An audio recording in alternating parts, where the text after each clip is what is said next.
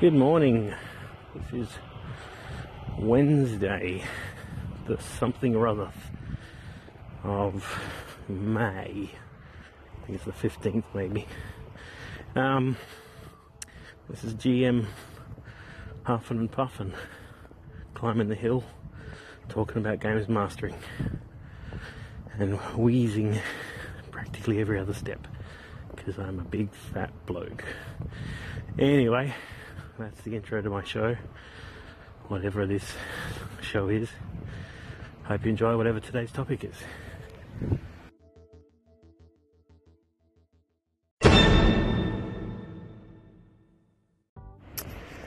Today's topic, as I approach the bus stop, pick the topic, think about it on the bus, and then talk about it when I get off. The uh, control how much control players have about the world. None of us really actually have control of our, of our situation. Um, if we do, we probably wouldn't be role playing.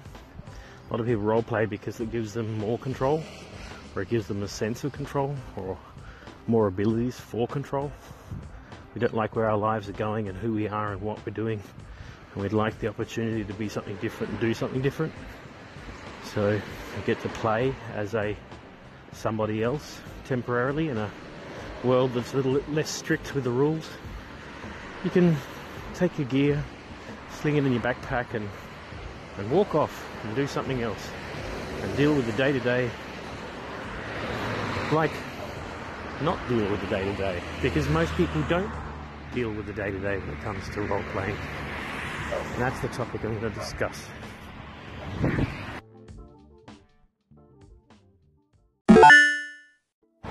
So the topic control is not so much about how much narrative control that players have in the game. That's a different topic altogether. I'm talking about character control. As a level one, you really should be letting your players feel the lack of control they have in their lives so that as they progress and they get better at uh, leveling up or gaining more skills or equipment, you are showing them uh, more control over their lives as they progress with their characters. You are sort of handing over the reins to their characters. Now, a lot of standard trope style games mastering might start off with, well, you're you're a bunch of level ones and you're in a town and there's not much to do, and the tavern keeper says that maybe there's some work at the mercenaries guild and so you can go over to them and they're like, well, yeah, you're a bunch of nobodies. You need to prove yourself. So, uh, how about you just go out into the forest and survive for a night, you know? Prove. Show us your worth, you know? Now, that sometimes might be a bounty on the heads of uh, goblins, for example, or that's a, a classic trope I've seen. Some sort of bounty on a local nuisance creature which just constantly crops up from time to time. Having the uh, having the players go out and uh, what's that? Nogrimnar, I think it's called, or something. One of the anime episodes. A group of people wake up in a strange place, don't quite remember why they're there they quickly find out that what they need to do is, you know, equip themselves and go and kill goblins and and claim the um, claim the reward before they can level up. And it uses a very anime level of class system, A, B, C, and S, and something like that. I think it was, or maybe I'm confusing with um, One Punch Man or something. Anyway, um, the point being is that as your players start off with a very limited scope in choice of what they can do, progress, they come back, they prove themselves. Oh, you guys survived, did you? Okay, well, maybe you're worth going out to old lady McCreary's farm and taking care of that squid thing that lives in her basement. Or, or are you're level fives. Ooh, You know, there is a talk of a town nearby over a couple of hills. There's a cultist movement starting there. There's a bounty on their head for a few hundred gold. Oh, you guys are level 10s. Well, you know, someone needs to lead the army against the undead. There's a necromancer with an army of 10,000 undead. You guys can take care of that, right? Oh.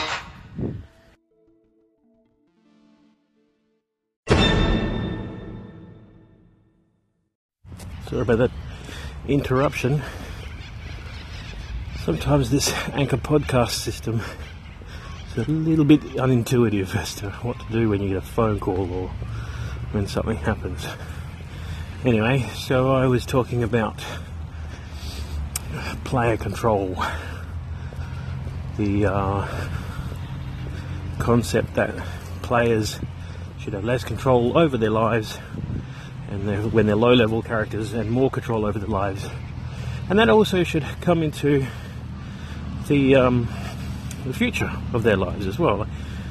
Uh, the aspects that aren't necessarily their own control, in the sense that people around them, their social structure, their social groups, knowing their knowing them is a is a powerful thing. I mean, how many times have we gone into life thinking, man, I can't do much here. I can't. If someone threatens me, I'm, I'm screwed. I've got no recourse. I've got no. I have to put up with it, right? But if we have a lawyer friend we can call and say, hey, dude, am I getting screwed here? Yeah, you're getting screwed. You should do something about that. Oh, okay. And then you go back and, hey, my lawyer friend said maybe you don't say lawyer friend, maybe you just say my lawyer says XYZ. Then the other person goes, oh crap, lawyer. Well, this is going to make things expensive. I better do the right thing. So that little bit of clout that your social networks are going to have as a result of your level means that if you have a local shopkeeper, a local bartender, a local um, weapon smith, blacksmith, or a local uh, mercenaries guild, or anything like this, any kind of organization your characters belong to, will by not by default, by extension of you, have more powerful, uh, more power, more power in what they do and say. When a uh, uh, a member of the mercenaries guild is out there and his client is going to pay him, not going to pay him for work done or not pay him full price. So, well, you know, I belong to uh, the Mercenaries Guild of the Iron Fist. And they're like, yeah, so what? You know, yeah, well, you know that the Iron Fist happens to have Krugnar the Barbarian as one of their main members, and if I if I need to, I have a bit of sway. I can get Krugnar over here to sort this out. Now that's going to have an effect upon the sway, the political clout. That's what I was looking for, the word clout that you'll have as a result of your association. So the characters might be approached by groups who want that clout. Uh, maybe as the heroes arrive in town and they look pretty powerful, and maybe they get into a tavern brawl and beat everybody up maybe some group comes to them and says, Hey, we saw what you did at that tavern brawl, or we've heard about your exploits. Oh, you're the guys that took out the necromancer at the tomb of Al Qatar. Oh, that is awesome. How would you like to have free room and board every time you come to town? Um, and, you know, I find it a personal favour if you just let people know this is where you stay. You know? stay at my tavern for free, if there's uh, no one's going to want to have a tavern brawl when you're all around because you guys will win, and uh, that, that, that is, and then more people want to come stay here as well because they'll know, oh, this is the tavern where where the uh, warriors of Xanth stay. I want to stay in your tavern. Yeah, that's a good tavern. And then the next time the players turn up, the players will see that the tavern's made some improvements maybe, or spend a bit of cash on making the place look nice, improving the clientele. You know, this kind of follow-on effect. This is where the whole hub rules for the Dungeon World system, uh, original Dungeon World, not the new one. My original 1992 Dungeon World system used this hub system that allows players to establish these um, contacts and locations in their hometown, or not necessarily hometown, whatever town they want to set it up in. And each time they return on an adventure, the prestige that they have from their adventure completion follows on to the hub. And the hub levels up.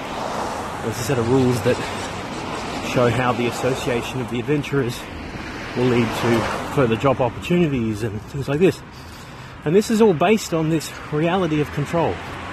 How much control and influence we have over our lives has an influence on the effect, the follow-on effect that uh, clout on everyone else's lives around us.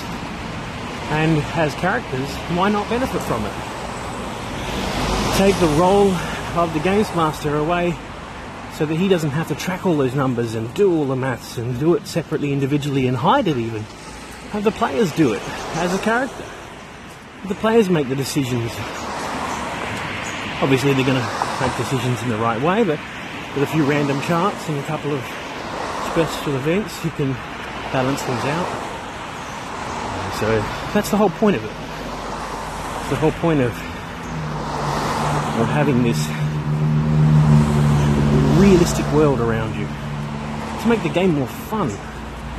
Get back to town and catch up with a bartender who's your mate, and he tells you he's hired new staff, and one of the staff members happens to be a wizard's apprentice, and they'd like to train under your main wizard, and then three years down the track, the main wizard dies in battle, and oh, you've got a replacement character who's already halfway to new level, and you know their name and what spells they're learning and all this stuff. Everything balances out. Makes it far more interesting for the long-term game. Okay, I'm going to sign off on this one today. I've uh, had a bit of trouble recording it with issues, so I just want to close it off. Have a good day. Hope you enjoyed.